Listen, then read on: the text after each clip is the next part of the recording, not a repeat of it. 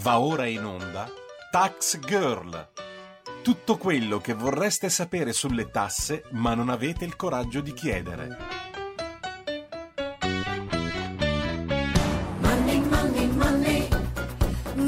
Bene, allora buongiorno e buon sabato mattina. Io sono Giorgia Pacione di Bello e questo è Tax Girl, l'appuntamento settimanale di R P L con il fisco. Beh, allora è stata una settimana molto intensa che ha visto come protagonisti in discussa sicuramente AstraZeneca, prima appunto per la sua sospensione e poi reintrodu- reintroduzione.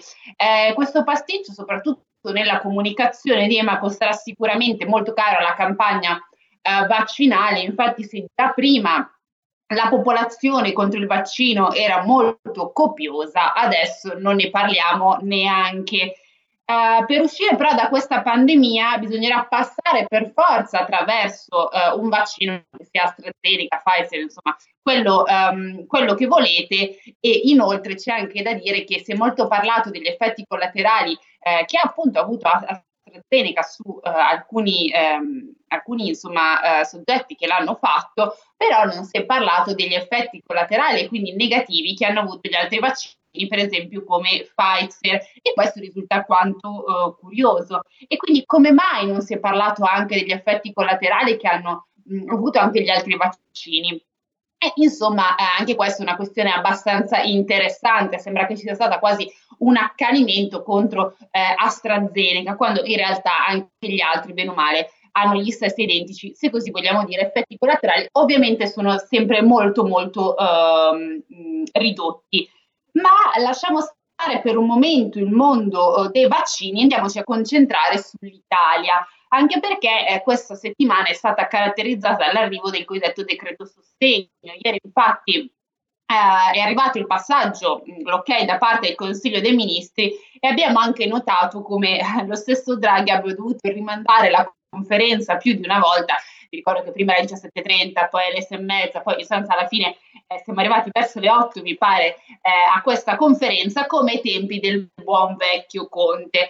Eh, Il problema qui è eh, che, come per Conte, anche per Draghi, la maggioranza è formata da eh, diverse anime, e queste l'hanno tirato la giacchetta sia da una parte che dall'altra. Soprattutto erano due i temi mh, che davano un po' di eh, problemi: da una parte lo stop ai licenziamenti e dall'altro lo stralcio eh, di alcune cartelle fiscali.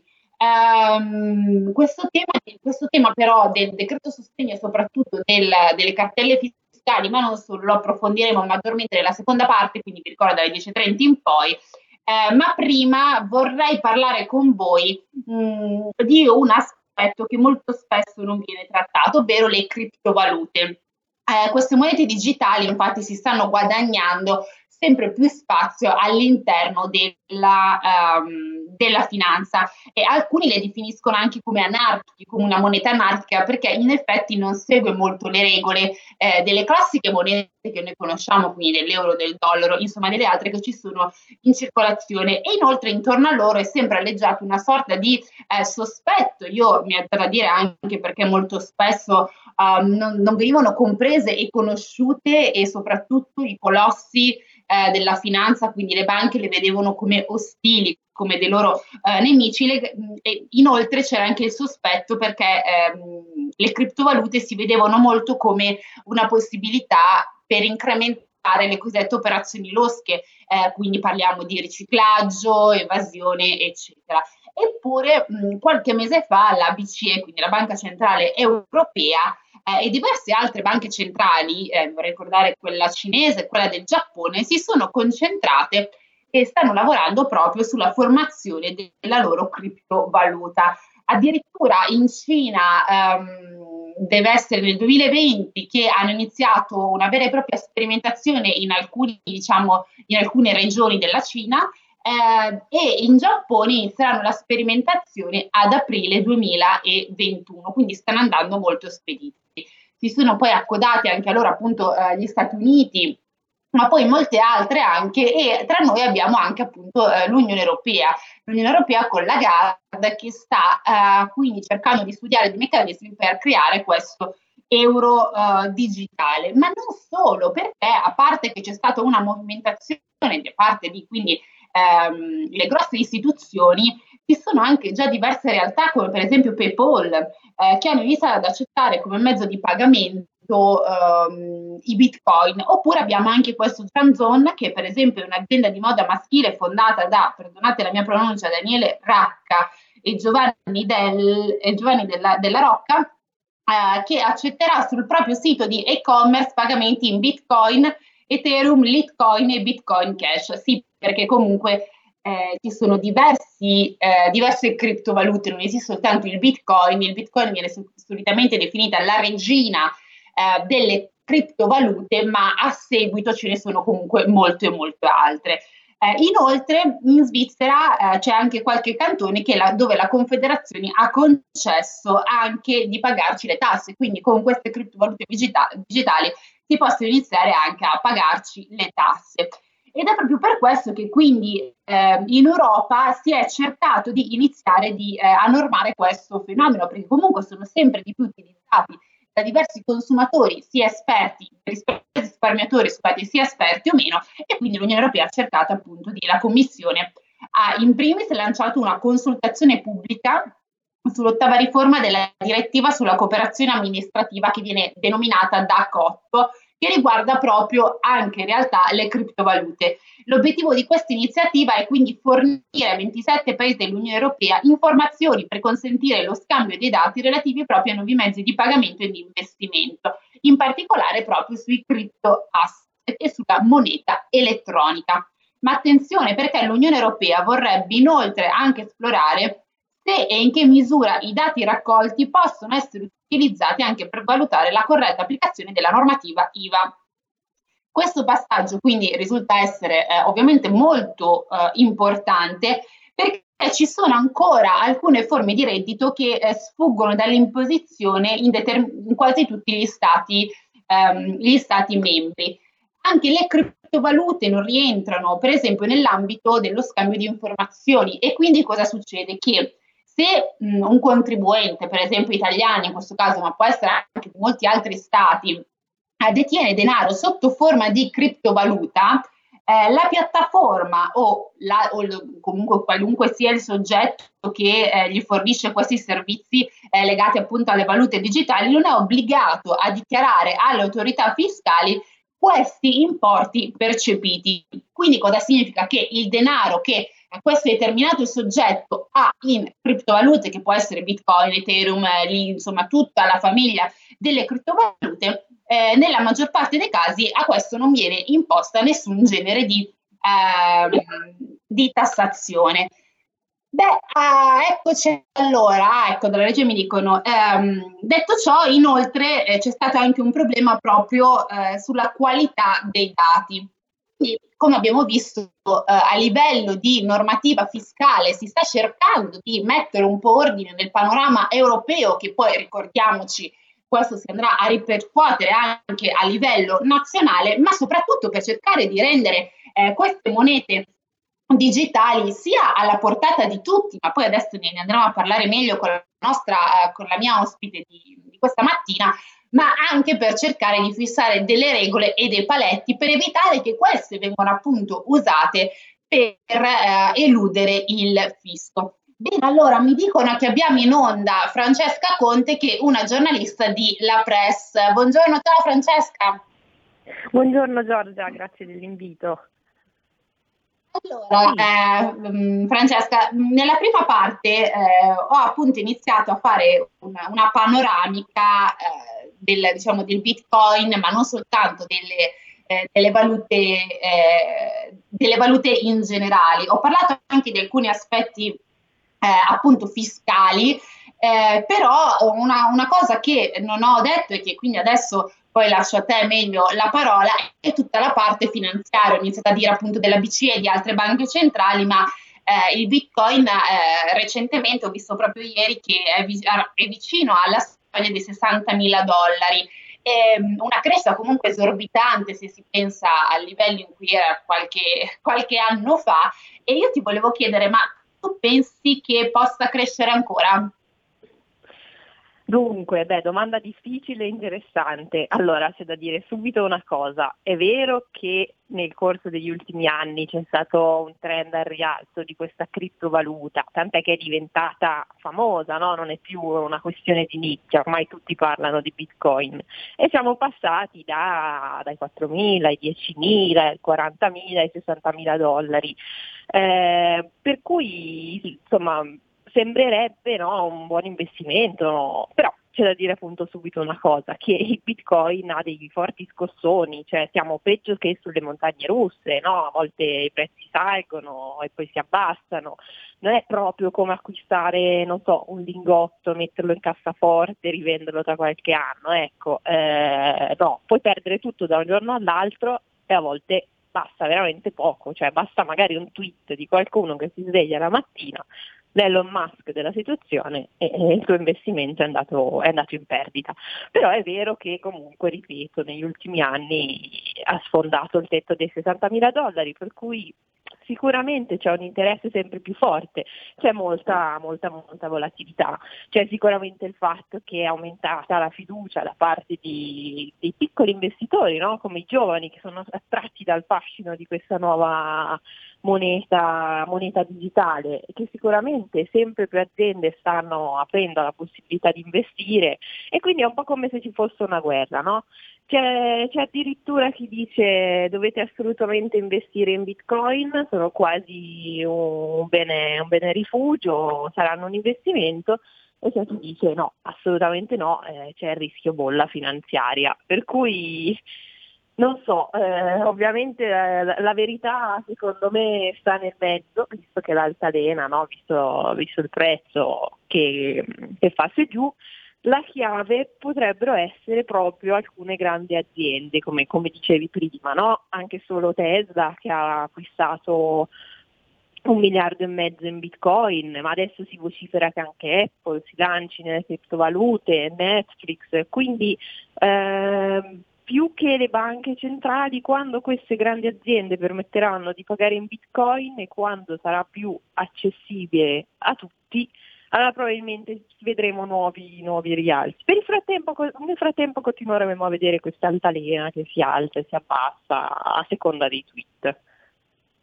Eh, esatto, sì, il problema appunto per gli investitori soprattutto meno attenti è proprio questa altalena, perché mh, soprattutto negli anni passati ci sono, c'è stato anche proprio un tonfo che ha, ha fatto anche male ai piccoli investitori, quindi quelli che si erano lanciati in questo mercato del Bitcoin pensando di aver trovato eh, diciamo la gallina dalle uova d'oro. Prima però tu hai eh, accennato alla questione della bolla, e infatti la mia seconda domanda era proprio questo, perché io non vorrei che questo continua anche a pompare il Bitcoin, abbiamo visto Elon Musk, eh, adesso c'è Apple, insomma eh, tutto questo, mh, tutta questa ressa, chiamiamola così, intorno a questa eh, valuta digitale, non è che eh, ci dobbiamo aspettare che prima o poi la bolla esploda? Beh, allora, a questo proposito c'è un certo Nouriel Roubini, ok, che noi può ricordare l'illusionista di Ni, ma in realtà è un grandissimo, diciamo, economista che ha predetto prima degli altri con largo anticipo la crisi del duemilaotto, e lui si scaglia più volte contro il Bitcoin, quindi sostiene che, eh, che soltanto, siano soltanto una bolla che a un certo punto scoppierà senza, con buona pace di chi magari alla fine ha investito in questa criptovaluta. Finora eh, però è sempre è stato smentito, perché abbiamo detto che eh, sì, eh, siamo sulle montagne russe, il prezzo del Bitcoin sale e scende, però nel corso degli anni si sono registrati degli incrementi piano piano nel corso del tempo, in modo appunto non regolare. Quello che è vero è che potrebbero esserci, e ci sono già state, delle mini bolle, quindi delle, delle, delle improvvise accelerate, fiammate e poi dei forti cali. Quindi mh, può essere che ci sia una bolla, però finora la criptovaluta ha sempre smentito questa possibilità. Ecco, potrebbe, non, potrebbe essere evitato il pericolo bolla, dal mio punto di vista, se aumenterà e quando aumenterà eh, l'interesse degli, degli investitori istituzionali e poi delle persone. Infatti io non, non mi stupirei affatto se magari qualche nostro ascoltatore, eh, tuo ascoltatore, avesse delle frazioni di Bitcoin in portafoglio, cioè in altri paesi, come ricordavi tu durante l'introduzione, è già possibile. Quindi e questo cosa, cosa determina? Che poi a un certo punto ci sarà bisogno di una regolamentazione, che è proprio invece la cosa che non contraddistingue il Bitcoin. Ora, le banche centrali, lo dicevi anche prima, eh, si stanno spingendo per creare una loro moneta digitale, però non sarà un Bitcoin, cioè, o altre criptovalute, ce ne sono tante in giro, cioè Ethereum, Litecoin, Dashcoin, ce ne sono un sacco, però Bitcoin sicuramente è la più conosciuta. Le ban- quando le banche centrali si sposteranno definitivamente verso una moneta digitale, creeranno una regolamentazione, allora forse il Bitcoin sarà influenzato e si eviterà, un, si eviterà questo effetto bolla. Però per il momento, chi può dirlo? Per il momento la criptovaluta regge bene, insomma. Esatto, beh sì, in effetti queste ultime cose che hai detto sono, diciamo che concordo anch'io con te su, su, su tutta la linea. Oh, um, io sono anche, diciamo, concordo e sono anche un po' uh, scettica, nel senso che vedo alcuni paesi che fanno dei passi avanti notevoli e non capisco se si sta facendo il passo più lungo della gamba o se in realtà è che alcuni paesi sono al passo coi tempi e altri eh, meno. Nel senso, mi spiego meglio, in Svizzera mh, per esempio in qualche cantone si è aperta la possibilità di iniziare a pagare le tasse addirittura con eh, le criptovalute. Ma tu pensi che veramente siamo pronti a vedere introdotto nella vita di tutti i giorni, perché il pagamento di tasse è, è un po' ovunque. Quindi, secondo te siamo pronti eh, a introdurre nella vita di tutti i giorni il, il Bitcoin o qualsiasi altra criptovaluta digitale, o secondo te mh, per adesso è più tutto un'operazione di marketing, ma bisogna aspettare ancora molto? No, no, no, assolutamente no. Secondo me in Italia non siamo ancora pronti, ma semplicemente perché stiamo ancora discutendo di tetto massimo per un contante, eh, le, le tasse, il fisco italiano ha ben altri problemi, ma di base la popolazione italiana penso che sia ancora, diciamo, piuttosto anziana e quindi poco incline a monete digitali piuttosto che Bitcoin. Ecco, piuttosto piuttosto quello che potrebbe succedere in Italia è che, diciamo, seguendo la corrente dall'America, dagli Stati Uniti, è che le banche di investimento, eh, come per esempio J P Morgan, Morgan Stanley, eccetera, offrano la possibilità di acquistare Bitcoin, perché oggi appunto ci si deve affidare in Italia alle piattaforme e quindi andare su internet, fare dei passaggi un po' complicati che difficilmente vedo per, alla portata di tutti. Però magari queste banche di investimento che gestiscono i soldi, diciamo, degli italiani che stanno un pochino meglio, perché al momento è così, eh, negli Stati Uniti le offrono ma soltanto a chi ha grossi patrimoni, ma proprio per quello che dicevamo prima, perché sono montagne russe e quindi sono investimenti poco sicuri, però è già un'apertura. Quindi ci sono altre cose un po' più alla portata in Europa, per esempio, non so, c'è Revolut che permette di acquistare frazioni di Bitcoin e quello è molto conveniente perché non è facile da un giorno all'altro dire investo sessantamila dollari e mi compro una moneta.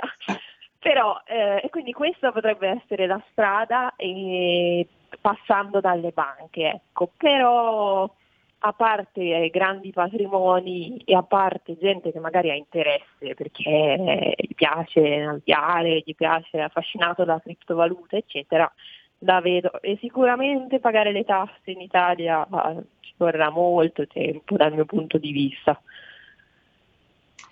Eh, sì, ecco, temo anch'io, ma soprattutto perché il pagamento delle tasse, diciamo che noi qui in Italia non siamo particolarmente forti, visto la grande evasione che, che ci ritroviamo, diciamo, Bitcoin o meno.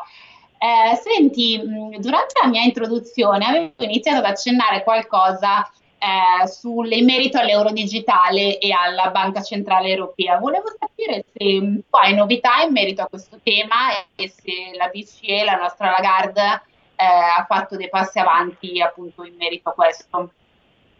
Beh, guarda, sì, sicuramente adesso in Europa se ne sta parlando tanto. Allora, solo ieri un membro del Consiglio direttivo della B C E, Fabio Panetta, ha detto che sono in corso delle discussioni, che sono, siamo nello stadio esplorativo. Però ha detto anche una cosa importante, cioè che entro metà anno ci sarà una decisione se avviare il progetto formale. Quindi in realtà sembra che ci siamo, no? Perché poi eh, ci, ha detto ci vorranno altri due anni per arrivare a una decisione definitiva e poi altri due o tre anni perché si possa approvare il lancio definitivo dell'euro digitale. Quindi in pratica tra tutto tra cinque anni, se va bene, abbiamo il progetto definitivo. Però possiamo anche dire che non è molto tempo, visto che eh, insomma visto che comunque eh, c'è interesse, è un segnale positivo. Quello che la Banca Centrale Europea in Europa e le altre banche centrali nel mondo vogliono fare non è però lanciarsi nei bitcoin, ma appunto creare una moneta digitale che affiancherà il contante, no? Quindi il contante comunque rimarrà, e è stato spiegato chiaramente questo, e quindi le due monete viaggeranno in parallelo. In pratica non sarà necessario avere un conto corrente per usare questo euro digitale, cosa che invece adesso insomma è così, una prepagata insomma, e, e quindi sarà proprio come usare i contanti, però con questa sarà ancora da capire appunto in che, in che modo nel, nella pratica sarà realizzato. C'è un problema che molti si stanno ponendo su come poi no, verranno raccolti da parte delle banche centrali i nostri dati, perché in questo momento passano dal filtro, filtro bancario e, e quindi ci sono ancora tanti aspetti che devono essere chiariti in questo senso, però comunque è sempre un segnale di apertura, no? Ci sono tante banche centrali che si stanno un po' studiando questa moneta digitale ed è sempre, insomma, è sempre qualcosa di innovativo. Sì, beh, sicuramente sì. Beh, diciamo che il, l'arco temporale di cinque anni, se tutto va bene, ci fa capire un po' anche come viaggia l'Europa rispetto al resto del mondo. E infatti mi vorrei attaccare proprio a quest'ultima cosa che ti ho detto, quindi all'arco temporale di cinque anni, per cercare di capire anche come si muovono gli altri paesi, perché io ho detto per esempio il Giappone, la Cina, eh, gli Stati Uniti, eh, però per esempio il Giappone eh, e la Cina sono già molto più avanti rispetto all'Unione Europea, eh, ma mh, ci sono però altri paesi, quindi oltre a questi due, che, che si stanno muovendo per cercare di avere la loro, la loro appunto valuta nazionale digitale. Sì, sì, sì, allora sicuramente la cosa curiosa è che ci aspettiamo, no, che l'innovazione appunto parta dagli Stati Uniti, no. In realtà la prima, il primo stato è stato l'Ecuador, che l'ha fatto per bandire il bitcoin, no? Quindi per, per dire no, dobbiamo creare qualcosa di centralizzato, di, di statale, e quindi l'Ecuador si era lanciato nella, nella sua criptovaluta. Adesso ovviamente gli equilibri si sono ribaltati e non a caso appunto c'è, c'è la Cina in prima linea che, come, come dicevi nella tua introduzione, ha eh, lanciato una propria criptovaluta di Stato, una moneta digitale di Stato in alcune regioni, e, e se non sbaglio tra pochi mesi la lancerà in, in tre città, che sono poi le tre città finanziarie cinesi, Pechino, Shanghai, Shenzhen. Anche l'India, che è molto forte sul digitale, si sarebbe lanciata in, eh, nella creazione di una propria moneta digitale, e lo ha detto Jerome Powell, presidente della Fed statunitense, anche noi ci avvieremo questa, questa nostra dollaro digitale, no? Che insomma farà, sicuramente farà concor- mira a fare concorrenza all'euro digitale. E poi ci sono tanti, tanti esperimenti in Ucraina, eh, in, in Svizzera, no? Appunto, eh, dicevi anche tu.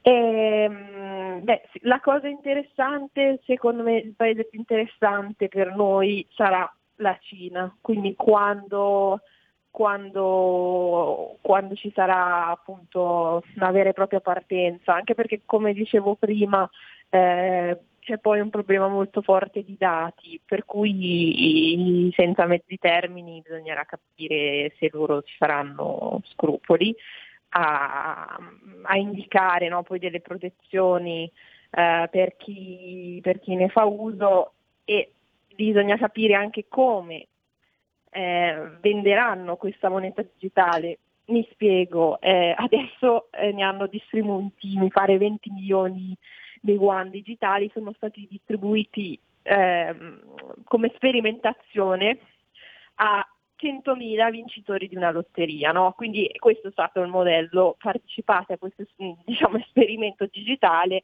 c'è una lotteria, mettiamo in palio questa moneta digitale. Eh, è ovvio che da questo verranno fatti degli studi, insomma, se, se cercheranno di capire, certo, delle cose. E, e poi quando c'è il passaggio da quella che può essere una lotteria di Stato a una vera e propria moneta cinese nazionale, ci dovranno essere degli, delle regolamentazioni che saranno interessanti da capire, di cui capire gli sviluppi, credo. Eh Però... sì, sì, sì, sicuramente, diciamo che dalla lotteria di Stato poi alla, alla realtà dei fatti, alla quotidianità, diciamo che anche qui ne passa di acqua sotto i ponti. Io allora ringrazio Francesca Conti per um, queste informazioni e queste chicche, soprattutto, ricordiamo, lei quando era il primo paese, io ancora eh, basito da questa cosa, la ringrazio. Io devo mandare Grazie. la pausa pubblicitaria, ci vediamo nella seconda parte per parlare del decreto sostegno con un altro ospite. A dopo e grazie ancora, Francesca. Grazie a te. Ciao. Ciao. Ah, ah, che bello! Potere al popolo! Sammy, Sammy! Yeah! Parapapà! Bidibodi, buppaparapà! Bidibodi, yeppaparapà! Puro territorio! Dalle dodici e trenta la rivoluzione è appena iniziata. Buon divertimento su R P L.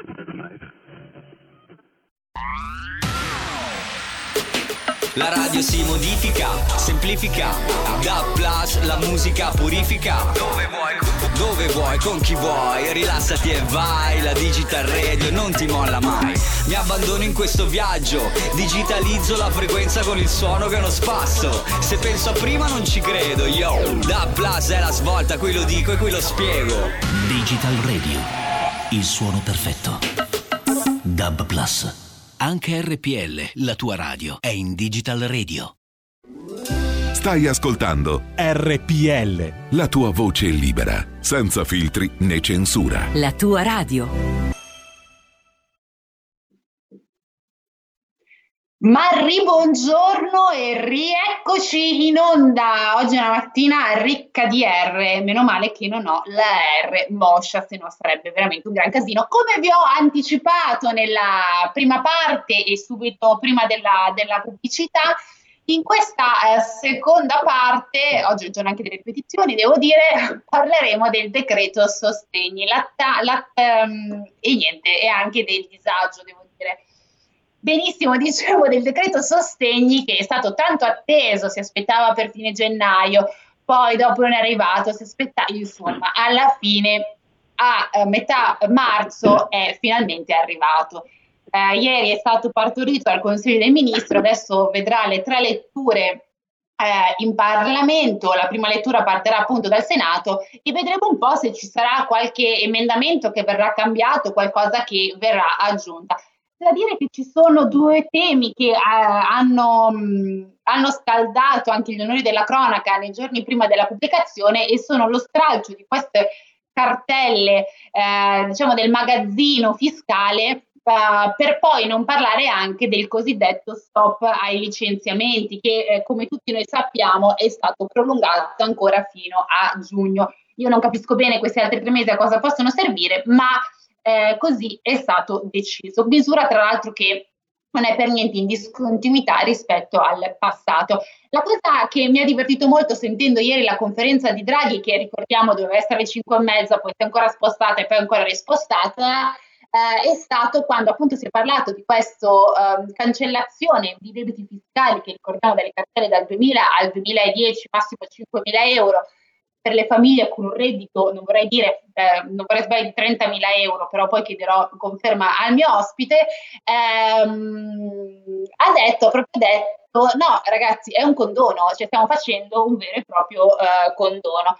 Cosa mi ha molto eh, fatto sorridere, perché Draghi diciamo che non l'ha mandato a dire, e questo cerchiamo di farlo per diciamo quella, quella fetta di popolazione che è più in difficoltà, eh, e soprattutto si parla, anche lui ha detto, di cartelle di cinquemila euro complete di sanzioni e interesse, quindi fondamentalmente la, la multa in sé per sé, anche lui specificato che doveva essere circa duemilacinquecento euro. Ma io non farei aspettare il mio ospite, eh, visto questa giornata particolarmente ricca che mi dicono che fa in onda, lui è Giuliano Mandolesi, che non so se ve lo ricordate, è stato um, anche qui da noi una delle prime puntate a parlare proprio di temi fiscali, ma oggi è ancora con noi perché ci deve dire due o tre cosine su questo decreto. Ciao Giuliano, buongiorno. Buongiorno Giorgia, grazie per l'invito ed un saluto a tutti coloro che ci stanno ascoltando. Beh, allora Giuliano, io so da fonti più che attendibili che tu non sei molto contento di questo decreto, che secondo te sono più gli aspetti negativi che quelli positivi. Ci vuoi spiegare il perché? Beh, diciamo che dal punto di vista dei ristori c'è stato un cambio di mentalità, ma non un cambio di passo.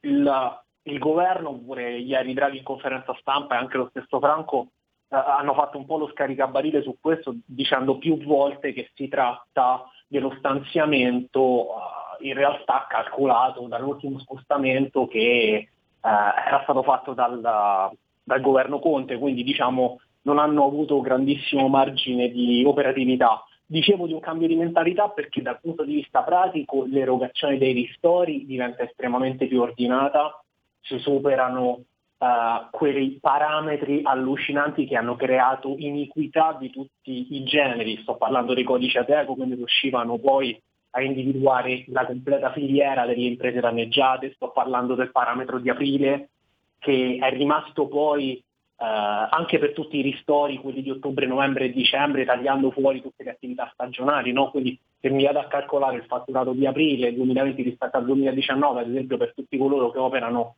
nel settore montagna, oramai si chiama così, è, è ovvio che sto parlando di un fatturato estremamente ridotto perché la stagione è praticamente terminata. Stesso parametro che viene superato è quello dei colori, che ha creato un disagio visto che poi il Ministero della Salute cambiava i colori dell'Italia, delle regioni in continuazione, quindi non si capiva chi eh, aveva accesso a un beneficio piuttosto che a un altro. E questa volta si fa un intervento logico, ampio, quindi vengono ricomprese tutte le imprese, tutti i professionisti devono avere una contrazione del fatturato leggermente più bassa rispetto a quella precedente, non il trentatré ma il trenta per cento, però quello che rimane fondamentalmente è l'importo estremamente ridotto di quello che arriverà in tasca agli italiani che hanno subito una perdita.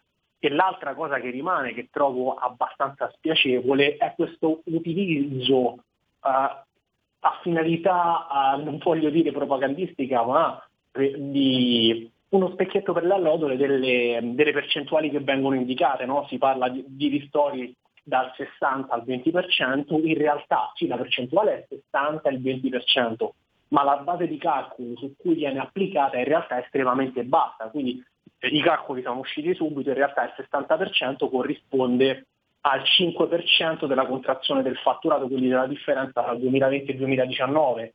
La percentuale più bassa, il venti per cento, quella riservata per le grandi imprese, in realtà porta un netto dell'uno virgola sessantasei per cento di ristoro sulla perdita sempre duemilaventi su, sul duemiladiciannove.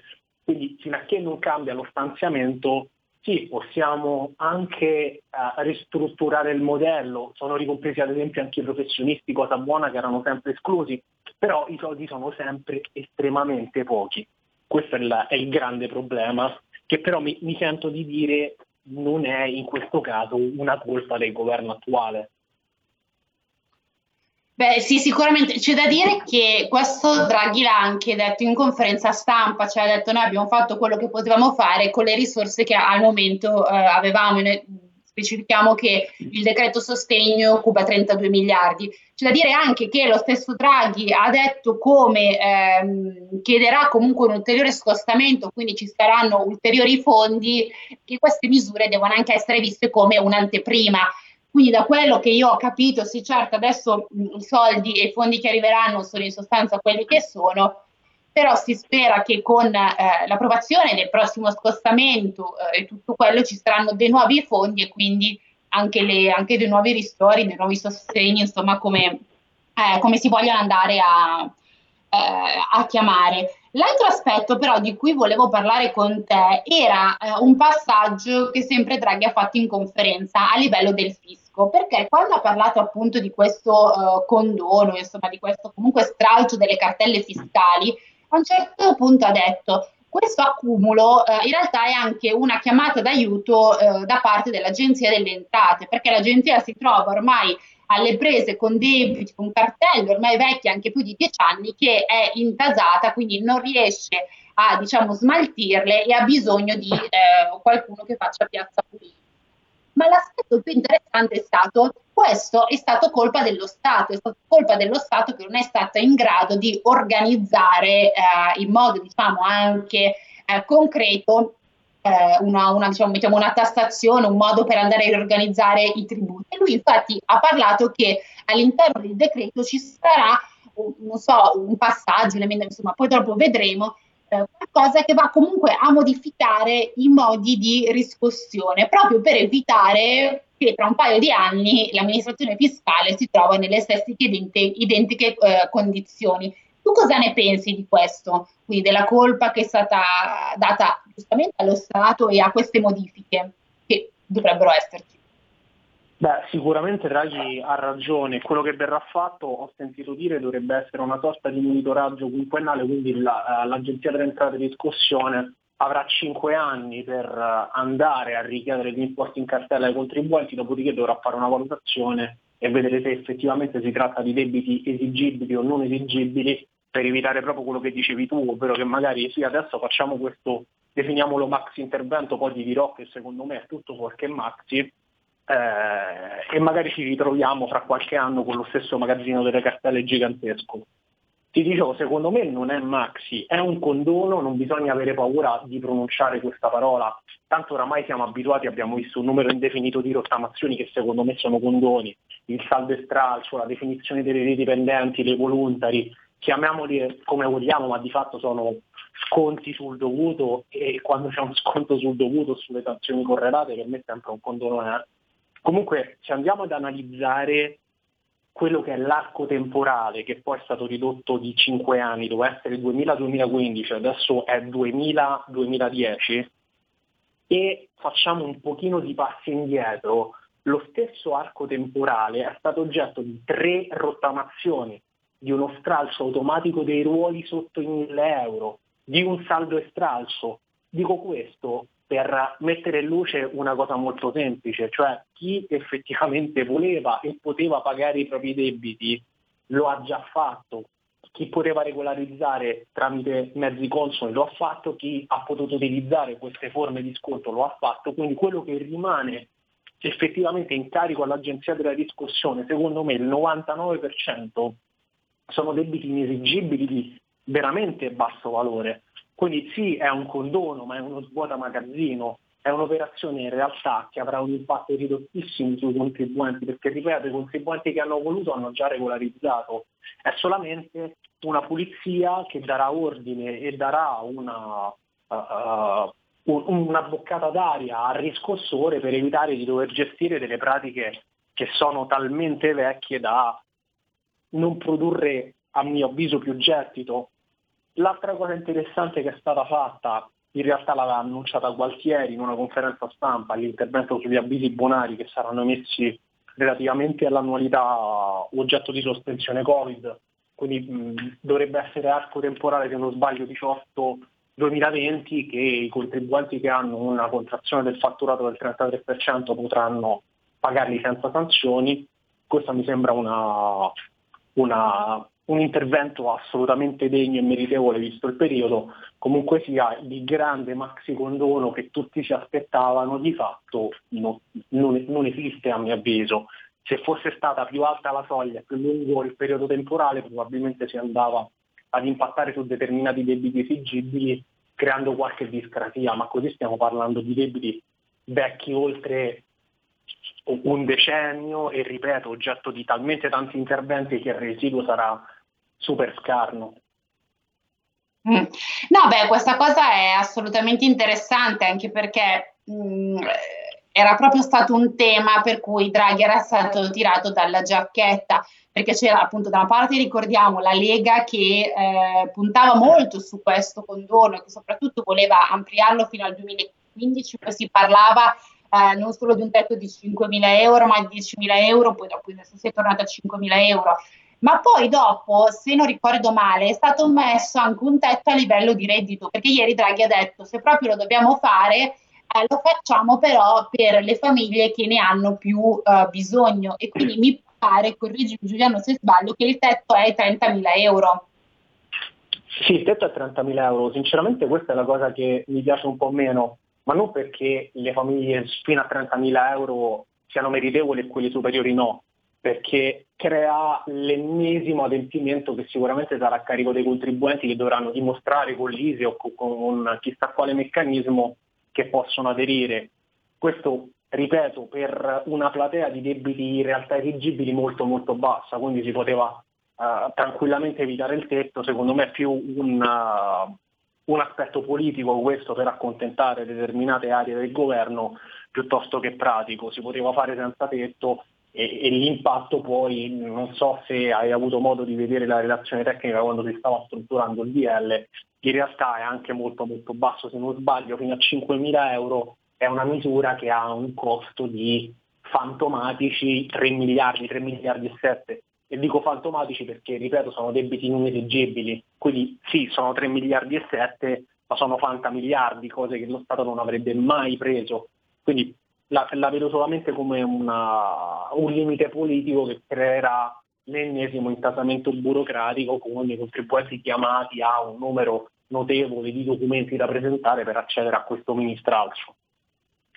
Però non pensi che il mettere una soglia al, al tetto, perché noi adesso diciamo parliamo di eh, debiti che sono inesegibili, cioè che quindi ormai è inutile che si continuano a mandare cartelle, tanto questi non pagano.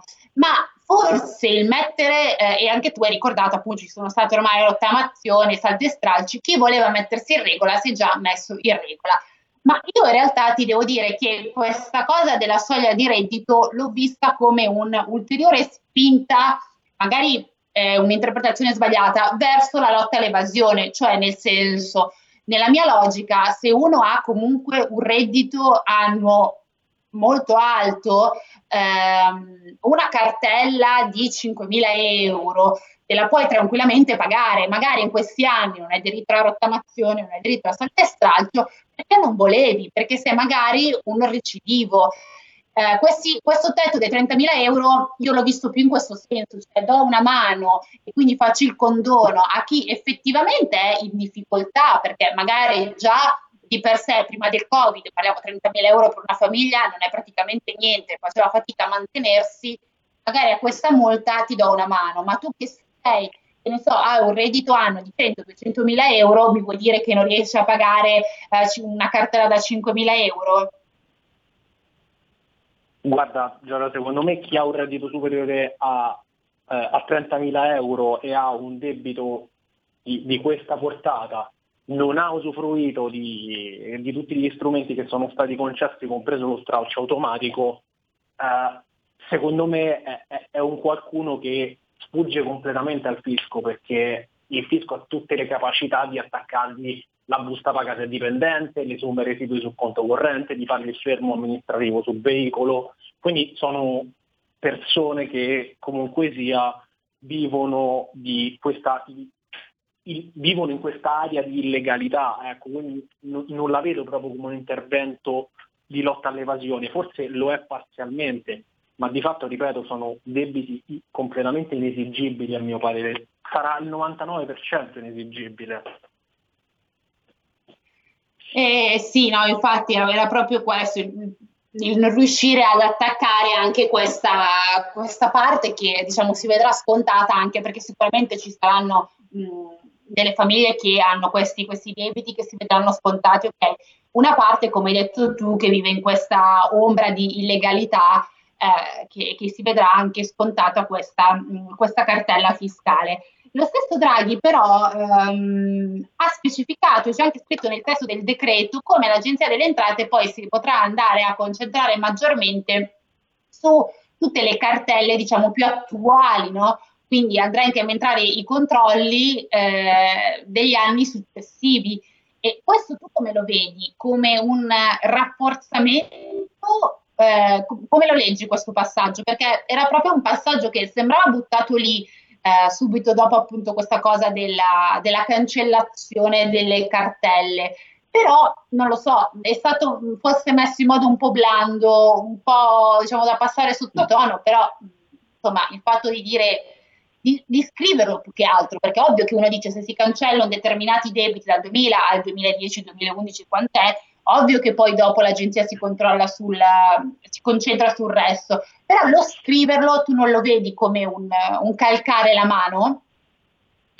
Ma secondo me sì, da una parte è un calcare la mano, però è, è effettivamente così, liberiamo di un peso inutile una, un ente che è completamente schiacciato da un residuo, ripeto per l'ennesima volta, completamente inesigibile, quindi è un lavoro che di cui sono caricati completamente infruttuoso, e su questo secondo me bisognerebbe improntare la logica di tutti gli interventi futuri. Esistono statistiche che dimostrano come quando si finanzia o quando si libera un ente di un peso uh, di, uh, di un tot euro, in realtà ne porta, uh, porta a risultati molto più ampi del peso che viene liberato, perché si, questi enti si possono concentrare magari addirittura per la lotta all'evasione o per la riscossione di debiti Invece, invece esigibili. Questa dovrebbe essere la mentalità, ad esempio quando si parla di introduzione di nuove imposte, la cui gestione poi diventa estremamente onerosa. Ci sono sempre fondazioni che hanno dimostrato come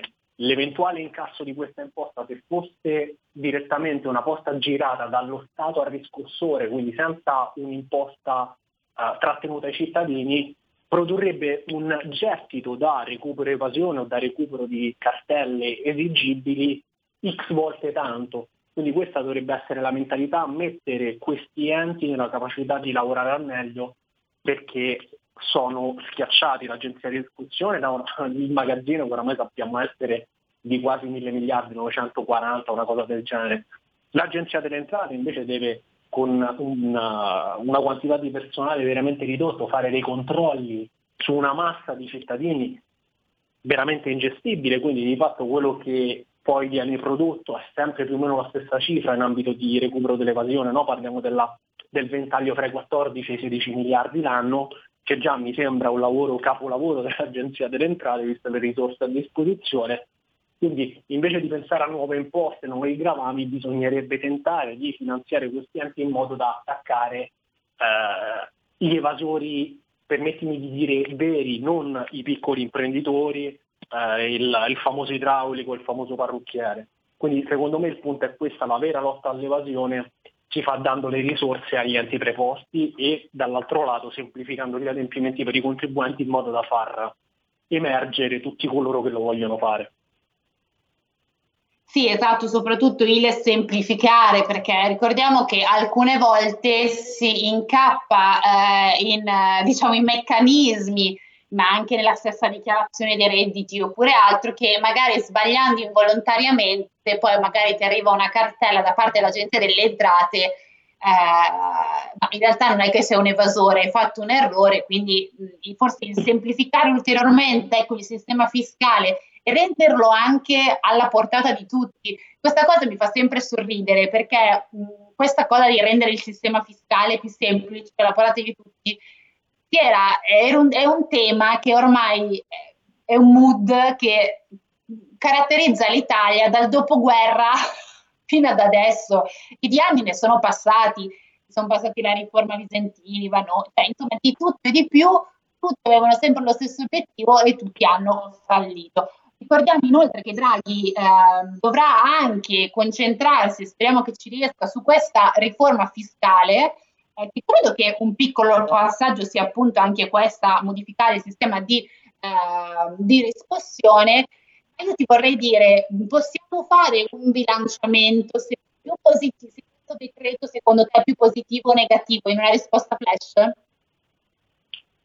Beh, io non mi sento di, es- di espormi positivamente o negativamente, perché questo qua, se lo vogliamo giudicare, in realtà sì, è il primo intervento, il primo D L di Draghi, però non è di Draghi, questo qui è, è, è il residuo del governo Conte, e Draghi gli ha dato sicuramente un, un ordine, una logica che tutti i decreti Conte non avevano, questo va detto. Aspetterei il prossimo per fare un, per dare un giudizio più completo.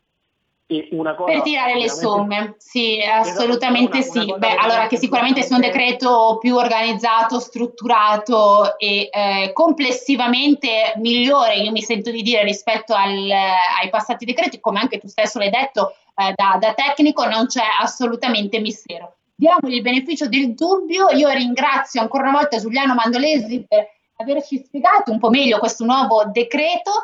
Eh, noi ci vediamo sabato prossimo per una nuova grazie puntata di Tax Girl. Grazie a tutti e buon weekend. Grazie Giuliano. Grazie a voi. Avete ascoltato Tax Girl. It's a rich man's world.